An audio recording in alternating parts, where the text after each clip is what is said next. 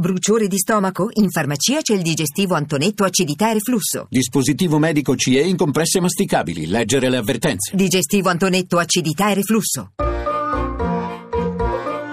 Accadde domani. Viaggio nella storia.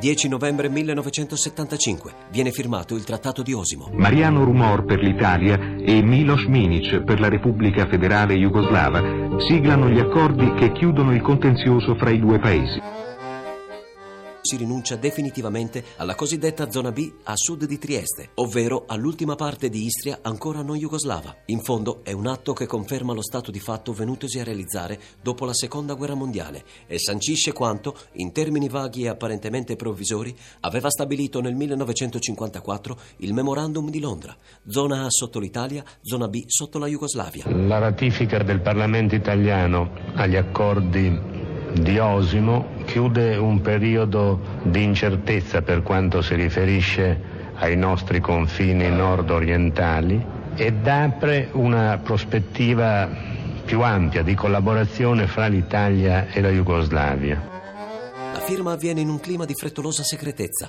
motivata da ragioni di opportunità che intendono nascondere alla pubblica opinione un evento non certo accettabile sul piano giuridico e meno che mai su quello etico-politico. Per il suo contenuto questo trattato viene avversato dalle popolazioni coinvolte, soprattutto dagli esuli italiani che hanno sempre sostenuto di essere stati abbandonati dall'Italia. Soprattutto nel 54, 55 56 tutta la zona si è svuotata. Questa zona in particolare dopo eh, la firma del memorandum di Londra, ha visto svuotarsi tutte le famiglie, tutti i parenti eh, ad andarsene ed è stato un momento effettivamente traumatico.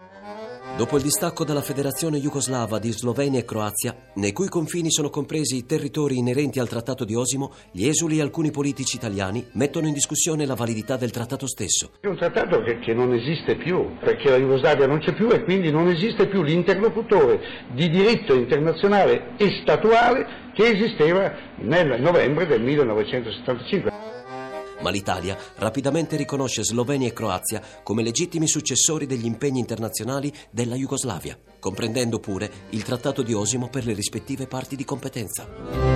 A domani da Daniele Monachella, in redazione Alessandra Rauti, le ricerche sono di Mimmi Micocci, alla parte tecnica Damiano Marcialis, la regia è di Ludovico Suppa.